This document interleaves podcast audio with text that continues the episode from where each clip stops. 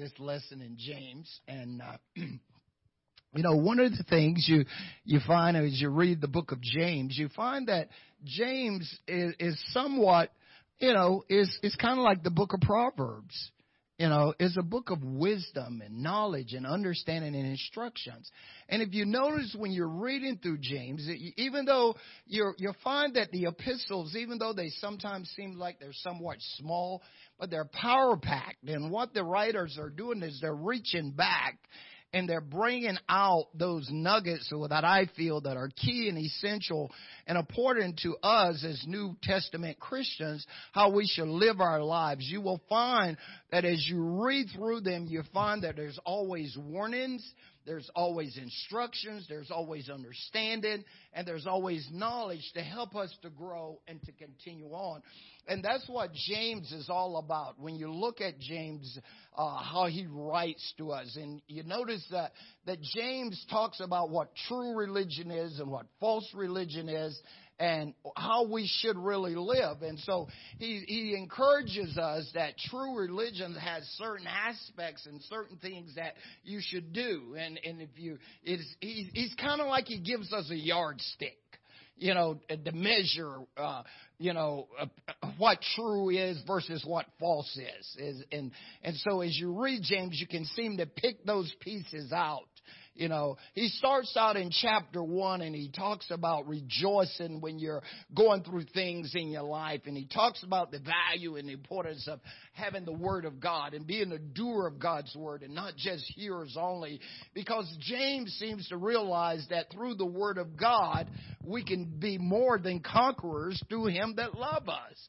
You know, he, he, and he's trying to get us to understand, I believe, that the more of God's word we hide in our hearts, the more of God's word we start doing, that it makes us more like Christ and it helps us to be able to endure hardness as a good soldier for Jesus Christ. Amen. And so James is, he shows us, uh, you know, he, he, talks about don't being a judge. He talks about don't judging, you know, and that's the key. You know, is is you can judge anybody, but you always hear me say I'm a fruit inspector. you know, and that's what James is trying to get us to do.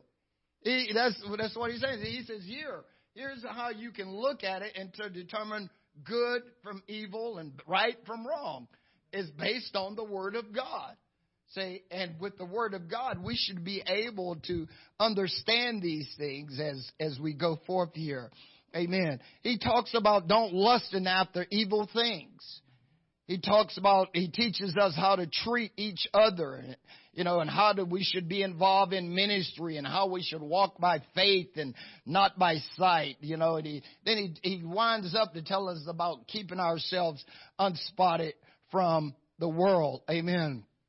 And this is what James is, is all about. And he drops little hints and little, little, you know, nuggets of gold. Look at James 4 real quick. We're gonna, before we hit the James 5 here. Look at James 4 verse 13 through 15. You know, he says, go to now, you that say today or tomorrow we will go into such a city and continue there a year and buy and sell and get gain. He says, Whereas you don't know what shall be on tomorrow. For what is your life? It is even as a vapor. It appears for a little times and then it vanishes away. Verse 15. For what you ought to say is that the Lord will, we shall do this and do that. Notice. You know, he says, don't say I'm going to do this tomorrow and I'm going to do that. He says, get in the habit and say, the Lord will. You know, because we don't know what this life holds. You know, I don't know what's going to be on tomorrow. I might tell you, I see you tomorrow, Sister Miriam, but I don't know if I'm going to see you tomorrow or not. I'd go to bed tonight and be gone. And I won't see you tomorrow. You know, so he's saying what I should say, Sister Miriam, if the Lord will, I'll see you tomorrow. That's what he's saying. We we got to get in this habit, you know, of keeping God in the forefront of things. Because without him, James says, you know, we can do nothing. You know, Jesus says in John 15, 5, you know, without me you can do nothing. So we have to realize that the value. So he gives us these warnings, little warning signs in that passage, and then he gives us instructions.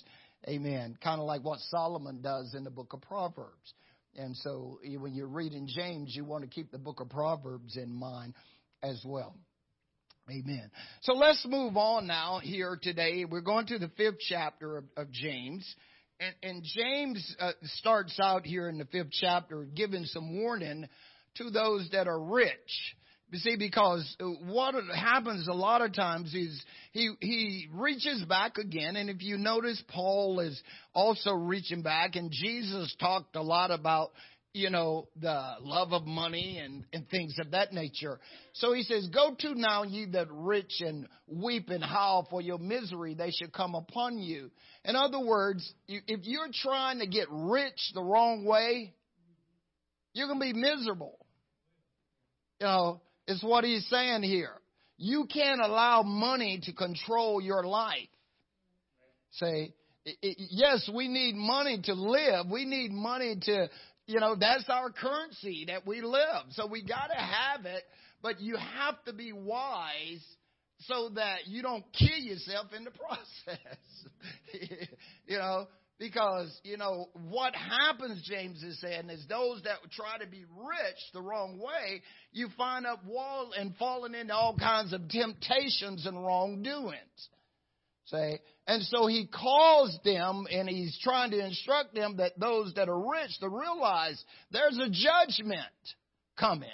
Is what James is trying to say here to them. He says there's going to be a judgment and you need to be aware of that so that you are not way out here when you should be over here in the straight and narrow.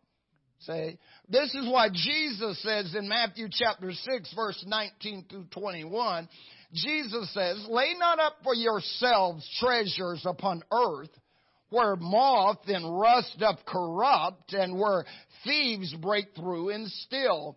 But lay up for yourselves treasures in heaven, where neither moth nor rust doth corrupt, and where thieves do not break through nor steal. For where your treasure is, there will your heart be also. If I was to go around and ask you what is your number one treasure, what would it be? Don't yell, don't tell me. what what would your number one treasure be? Because wherever your treasure is, Jesus says, that's where your heart is going to be. See? So God should be our number one treasure. Because we are told, Thou shalt love the Lord thy God with all your heart, with all your mind, with all your soul, and with all your strength. So if I have God as my priority treasure and I love Him more than anything, that's where my heart is going to be. Paul writing to the church at Colossus in the third chapter, verse 1, he says, If you be risen with Christ, then seek those things above, where Christ is seated on the right hand of the throne of God. Set your affections on things above and not on things of this earth, for you're dead. Okay? You're dead. You ever pinch yourself and see if you're alive? you're dead. In other words, what he's saying here is look, you repented, you've been baptized in the name of Jesus Christ, and now that's where your life should be. So you let go of the old way of life. See, so now heaven should be your treasure. Where you're going, this is where you should be focusing, not here on this earth. Because James says you don't know what tomorrow's going to hold. See, you need to be ready for any moment that it's time to get out of here. You know, like I tell people all the time, I preach about going to heaven, so why am I wanting to stay here? Why am I delaying the process? You know, I'm ready to go. You know, I want to see those pearly gates. I want to see those gates. But if my treasure is here on this earth, I'm going to have a hard time trying to get out of here. I'm going to do everything in my power to stay here if it costs me millions and millions and millions and millions to stay here. Because this is where I have put focus. But if my focus is there, I'm going to be ready to go. I'm going to be excited about going. See, so this is what James is trying to get us. He says, don't lay up treasures here on earth. Proverbs 23, 7 tell us, as the man thinketh in his heart, so is he. Notice, as a man thinketh in his heart, so is he. Jeremiah tells us in Jeremiah 17 9, he says, The heart is deceitful and desperately wicked. Who can know it? See, your heart is going to drive your thoughts. It's going to drive you. See? And so this is why you've got to keep your mind stayed upon Him. So that He keep you in perfect peace. Is what James is trying to, to get us to see. And so Jesus said, don't lay up treasures down here. You know, and James is trying to get the rich to see, look, there's a judgment coming. Be ready for that judgment day. Say, we got to prepare ourselves. So if we be risen with Christ, let's set our affections on things above and not on things of this earth. Because treasures will steal your heart from God. Things will take your heart away from God if you're not careful. You know, you'll sit there and you'll, you'll focus on this. Oh, this is mine, this is mine, you know, and, and it'll steal your joy. Don't let things steal your joy. Say, you got to get to a point to where you can lose and still rejoice. You know? If first you don't succeed, try and try again. God has everything we have need of. Say, and so when we keep our focus on Him, we're gonna be alright. Amen. Paul writing to the church in the sixth chapter of Timothy, verse 6 through verse 10. Notice here he says, but godliness with contentment is great gain. Notice, godliness with contentment is great gain. For we brought nothing into this world, and it is certain ain't taking nothing with you. You came in your birthday suit, you're going on your birthday suit. you ain't taking anything with you. Pretty coat you got on there, but it ain't going with you. you know, nice color shirt you got there, bud, but it ain't going with you. You know, nothing I own is going with me. Say, so what is he saying? I need to learn contentment be satisfied with the things that I have. And having food and raiment, let us therewith be content.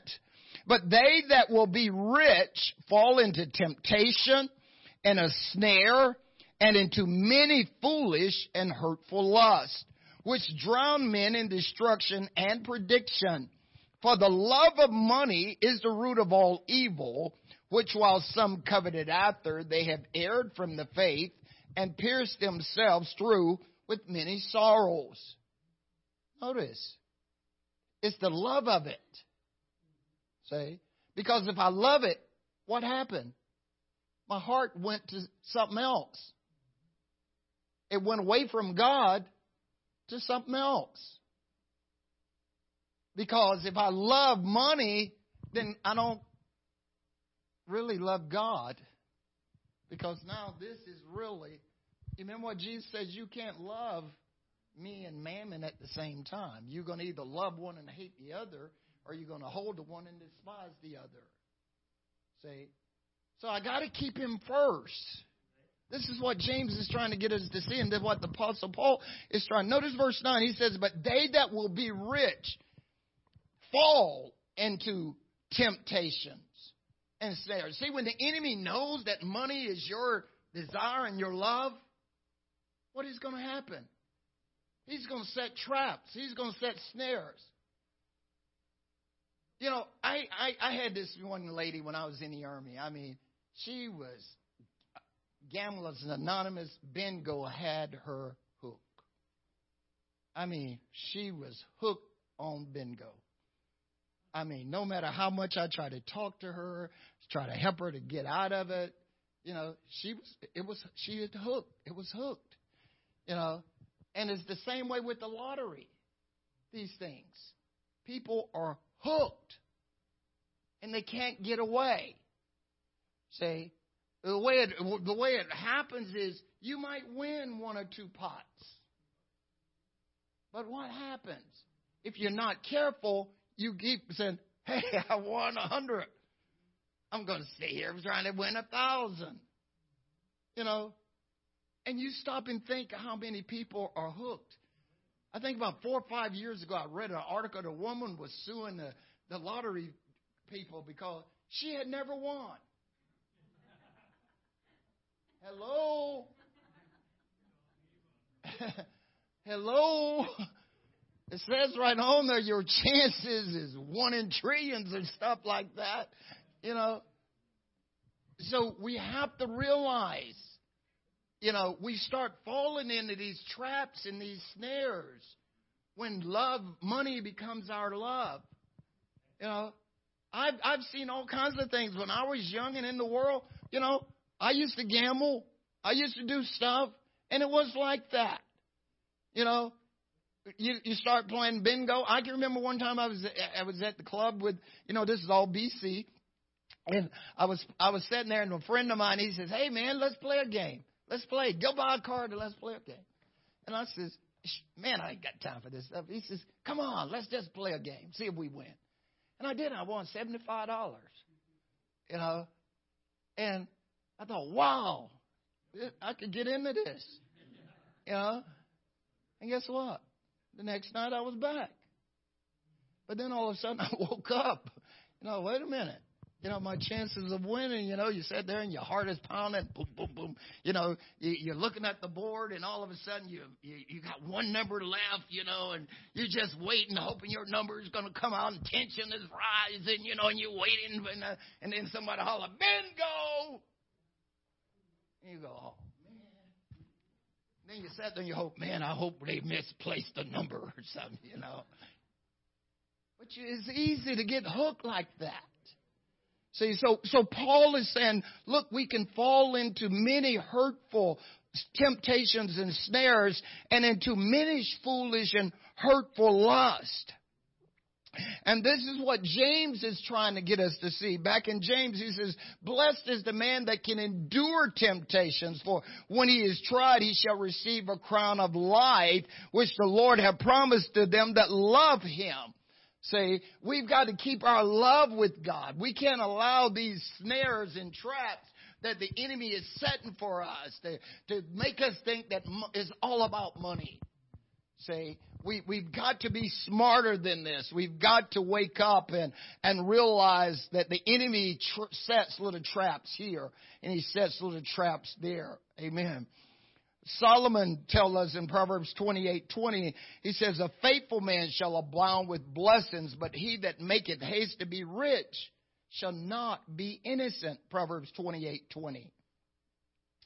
But, but you remember what David says in Psalm 1? He says, Blessed is the man that walketh not in the counsel of the ungodly, nor standeth in the ways of sinners, nor sitteth in the seat of the scornful, but his, light is in the law of the Lord, and in the law doth he meditate day and night. He shall be like a tree planted by the rivers of water. He shall bring forth his fruit in his season. His leaf shall not wither, and whatsoever he doeth shall prosper. See, I got to keep my focus on the things of God. So, so Solomon says, A faithful man shall abound with blessings, but he that make haste to be rich shall not be innocent. See, because what happens is when you're trying to be rich, you're going to do something evil. See, usually you don't, you don't, you know, people don't mind who they step on. People don't mind, you know, who they destroy trying to get rich. You think of the young ladies and guys that are standing on the corner as prostitutes. Is because behind them is an evil trying to get rich. See, so they don't mind who they destroy. They don't mind what they do, you know, to try to get to that point. See, so we have to beware of this. Proverbs twenty eight twenty two. He that he that hasten to be rich hath an evil eye, and consider not that poverty shall come upon him. Amen. Proverbs thirteen eleven. Wealth gotten by vanity shall be diminished, but he that gathereth by labor shall increase. See? So we, we've got to realize that Satan is going to set some snares. And so this is what James is trying to get us to realize that, look, don't let your riches pull you away from God. Keep that modesty in life. You know, if your riches increase, rejoice in the Lord. Just keep doing serving God. Don't go away from God because scriptures lets you know riches make themselves wings and they're gone. See? And and you don't know what tomorrow's gonna hold. See? So we have to realize these things. So we have to prepare ourselves and get our hearts right into many foolish and hurtful lusts. In the carnal and worldly lust, the lust of the flesh, the lust of the eye, and the pride of life, which are the things that are in the world, and draw the affections to them. Amen. See, it, it, there's a whole lot of misery that takes place, James is saying. He's trying to prepare them for the misery that it's going to bring. You know, sin is, is there's misery in sin. There's a whole lot of misery.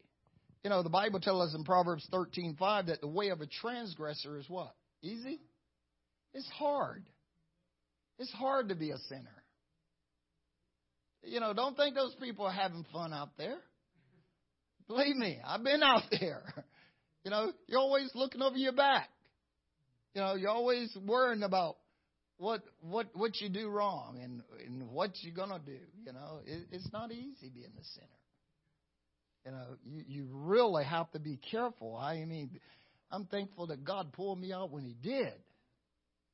You know, I, sometimes I sit and I look back and says to myself, how could I be so foolish? You know, some of the things I did, things I said.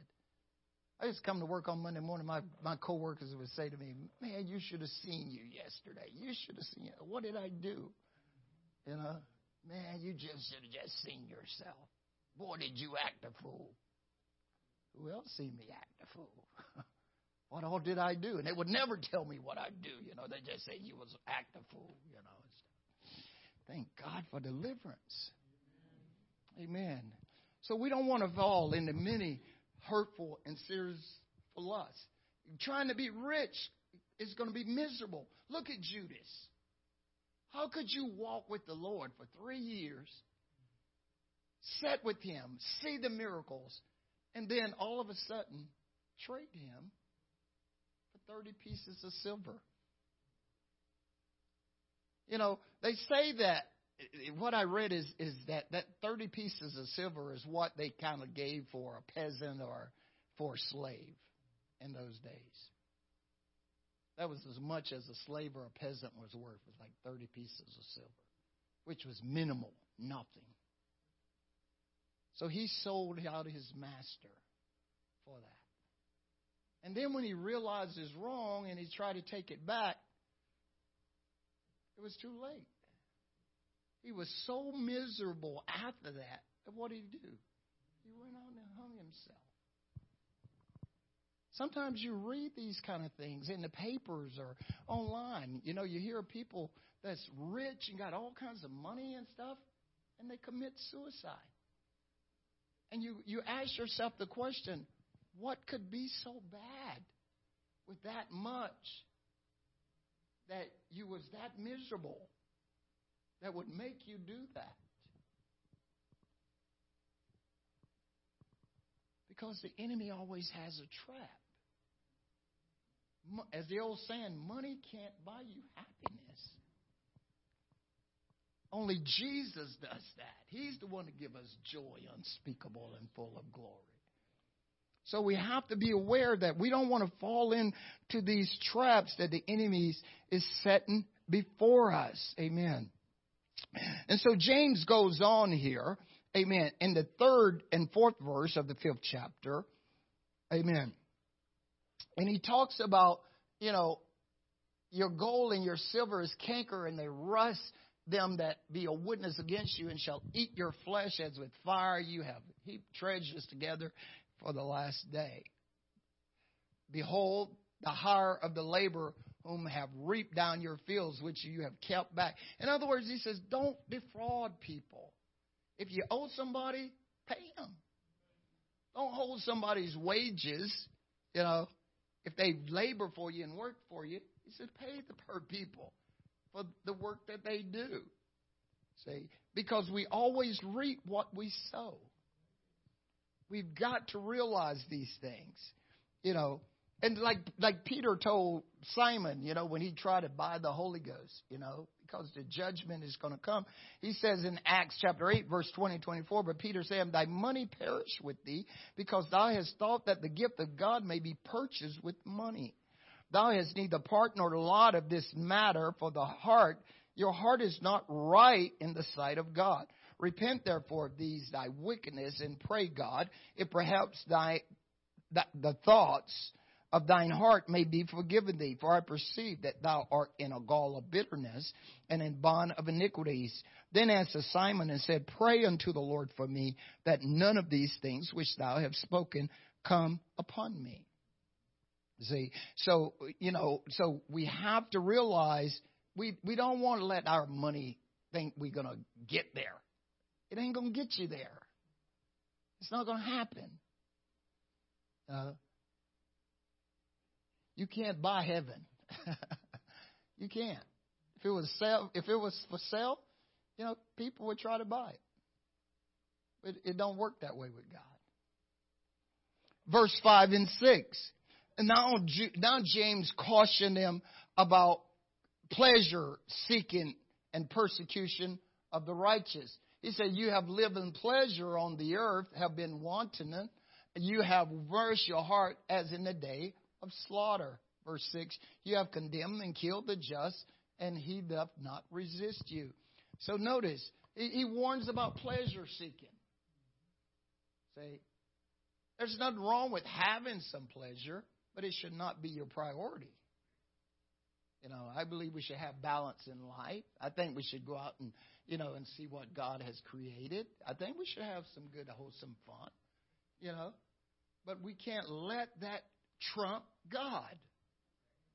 Say, and that's what is seem to be happening today. You know, is most people, a lot of the majority of folks in the world, and even in some churches, they're letting pleasure override the things of God. You know, so we have to be cautious that we don't allow these things to happen. Amen. So we have to reach back and, you know, and, and James keeps reaching back. You know, he, he tells the story about the rich man and Lazarus. You remember the rich man, what transpired, you know, he, he was rich and as a result, Lazarus laid at the gate. You know, the dogs, moreover, the dog licked his wounds and stuff and they both died. And what happened? In heaven, here's Lazarus. In hell, here's the rich man. And what happened? He says, Father Abraham, let Lazarus just come and dip his finger in water if I'm tormented in these flames. And what did Abraham say? You, in your life, you know, you fared good, you had everything, and Lazarus was miserable, basically, you know, is what it says. But now, he's good to go. And you're tormented. See? So we have to be aware of these things and not let pleasure and all this other th- things because we think we've got it all together, you know, is going to get us there. Say, we have to make sure that we stay focused on God and what God is called us to do. The book of Haggai, chapter 1, verse 6, the Lord says, Consider your ways. Notice, Haggai 1, I think is verse 6, where he says, Consider your ways. Notice he says, You have sown much, you bring in little. You eat, but you have not enough to eat. You drink, but you're not filled with drink. You clothe you, but you're not warm. And he that earneth wages, what are they doing? You put it in a bag like we got holes in it. It's coming in, going right out. wow. And you know what this is all about? He says, because you neglected the house of God. That's all he told them. He says, you're, you're not warm. Because you put on clothes, you're not warm. You're drinking, you're not drinking. You're not filled. You're eating, you're not full. He says, You're earning wages, and it's like you're putting a whole in the. He says, Because you're neglecting the house of God. See? So we have to make sure we keep our priorities right. So notice, he says, Consider your ways. And this is what James is all about. This is what the epistles are all about. It's for us to look at ourselves. He says, You got to line up with the Word of God. In, in, James 1, he says, Don't just be a hearer, but you got to be a doer. Your life has got to line with what God says if you're going to be a true religion or true Christian. He says, There's no, no, you know, you can't be here today and over here tomorrow. He says, A double minded man is unstable in all his ways. You have to make up your mind you know, you can't say, you know, well, I'll try it here, and then if I don't like it, I'll go. No. He says, I have set before you life and death, good and evil. He says, choose. What Moses says, he said, You've got a hard time deciding, let me help you. choose God, choose life. You know, because there's going to be an end.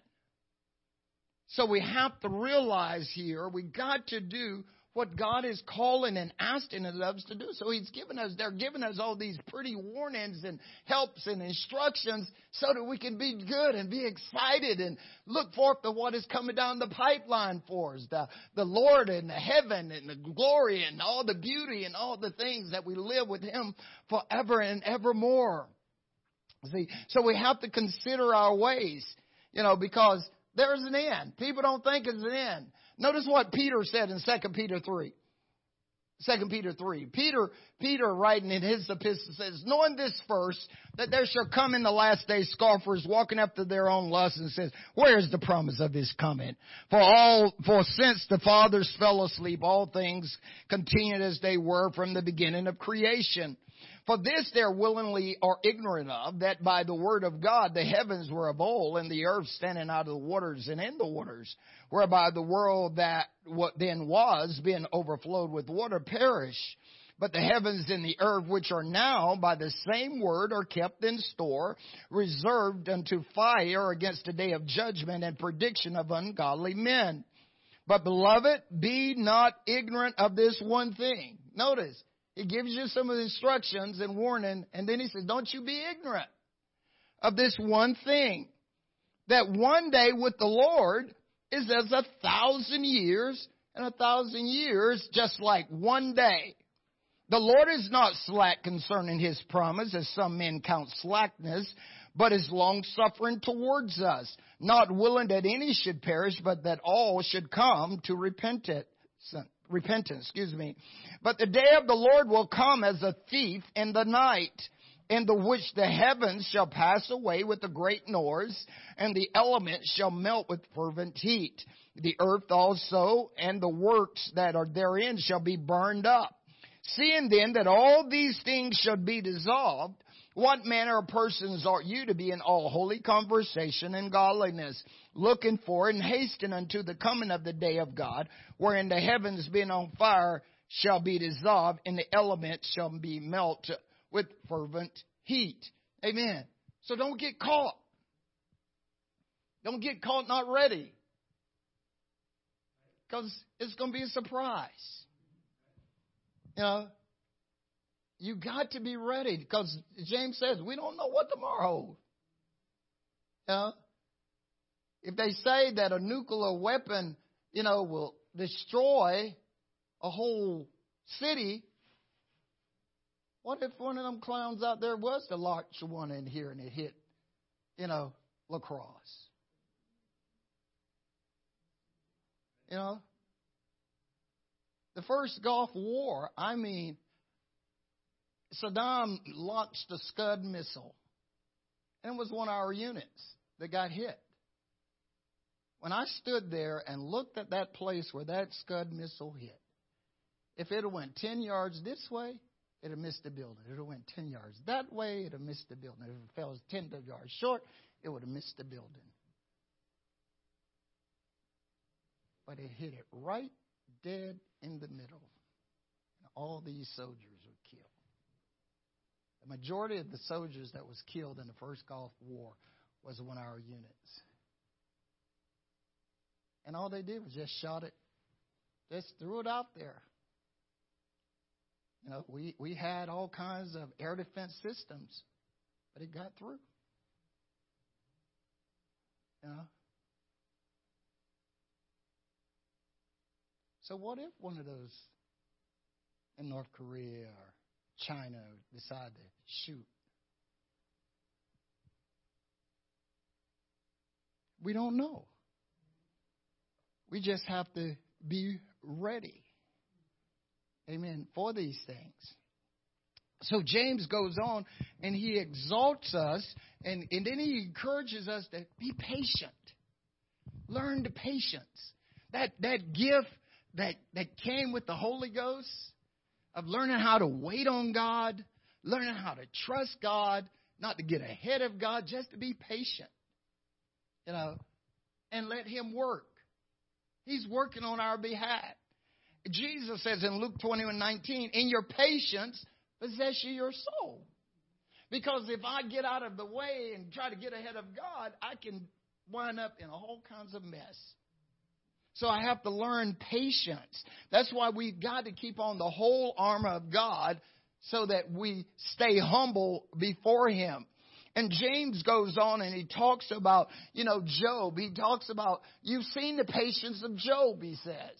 You know, Job is a story that we should visit quite often and see how he got through some of the things he got through is was he had constantly from the onset Job had laid up you know, that he would worship God. He would sacrifice for himself and for his family. And Job had built a relationship with God. And that where God says to Satan, Have you even considered my servant Job?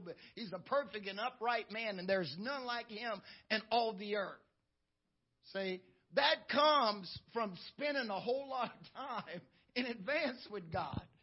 That comes with trusting God and believing in God and holding on. No matter what goes on or comes in your life, you learn how to patiently wait. For they that wait upon the Lord shall renew their strength. They shall mount up with wings as eagles. They shall run and not be weary, and they shall walk and not faint.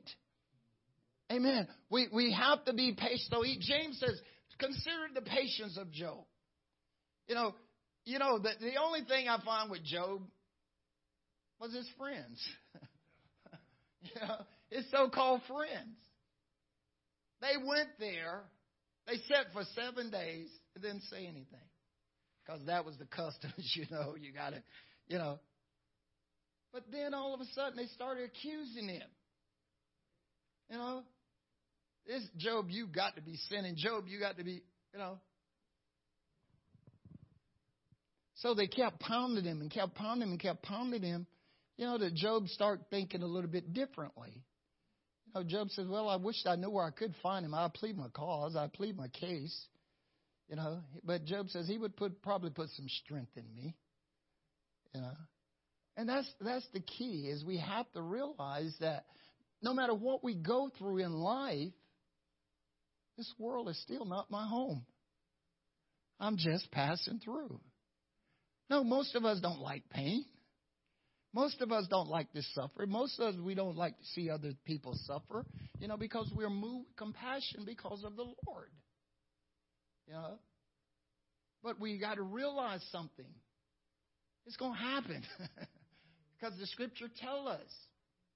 See? So we have to learn how to be patient when these things happen to learn how to wait on God.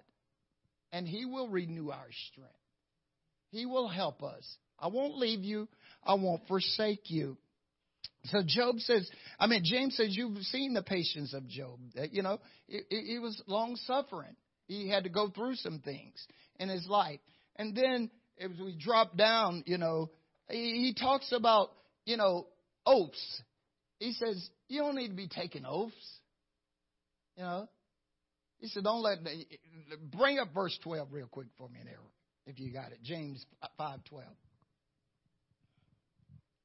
We're going to get there.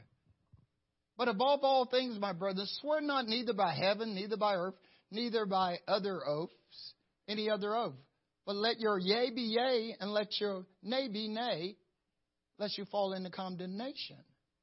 So James is saying true religion is you don't need to take an oath. You should know what you're supposed to do. You say you're going to do something, you do it. You know to do it.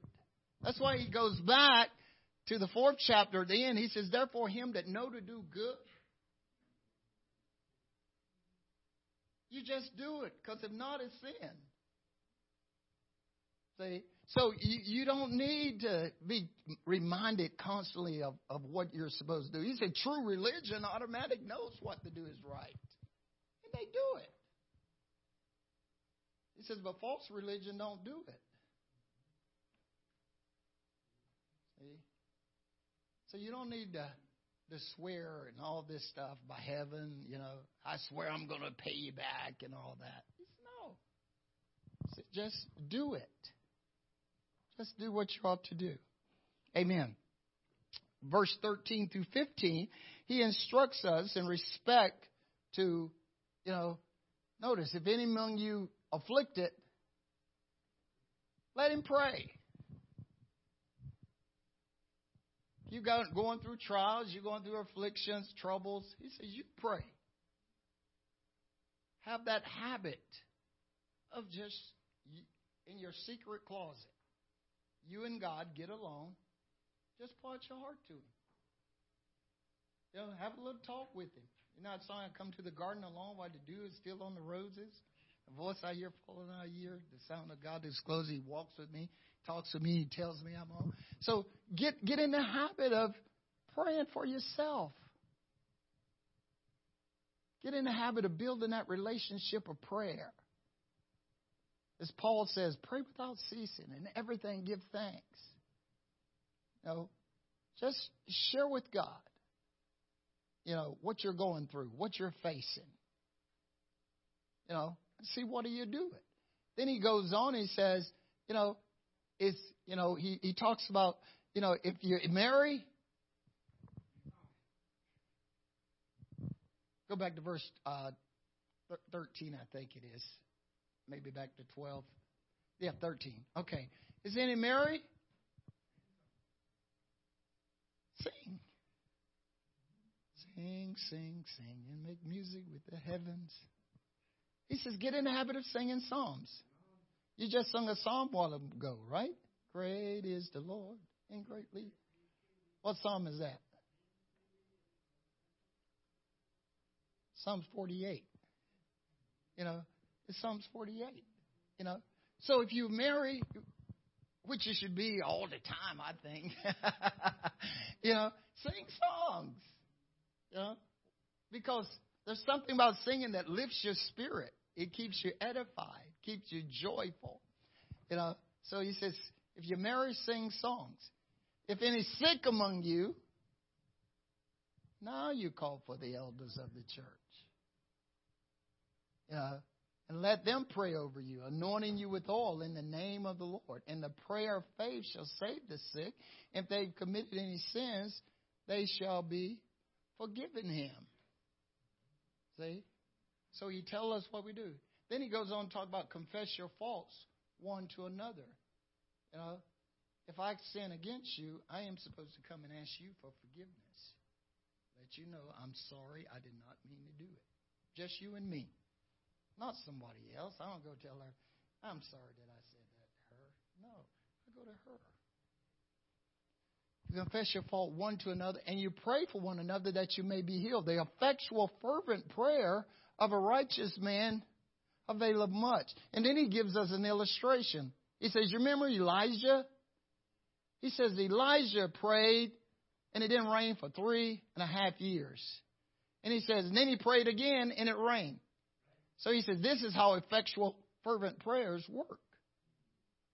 See? Results. See, we build that relationship with God. We keep our relationship with God so that when we do pray, He answers us. In His time, He will answer. Did Elijah pray that it rain again? You know, I don't know.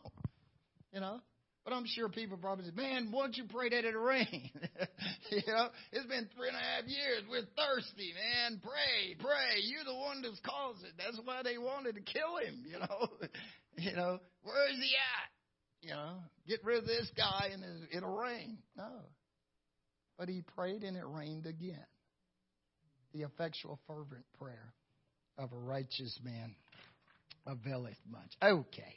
So, so, but, but the overall gist, as I said from the onset, is that, you know, James is trying to get us to see here. He gives us what true religion is, what false religion is, and then he gives us warnings. And through it all, he gives us a bunch of good instructions, a bunch of great wisdom. He talks about us bridling our tongue. He talks about not being judgmental. All these good things. So when you go back and you study James, you're going to find out that he's trying to get us to be nothing but true Christians, is what it is, and that our lives would be a great reflection of Jesus Christ. Amen.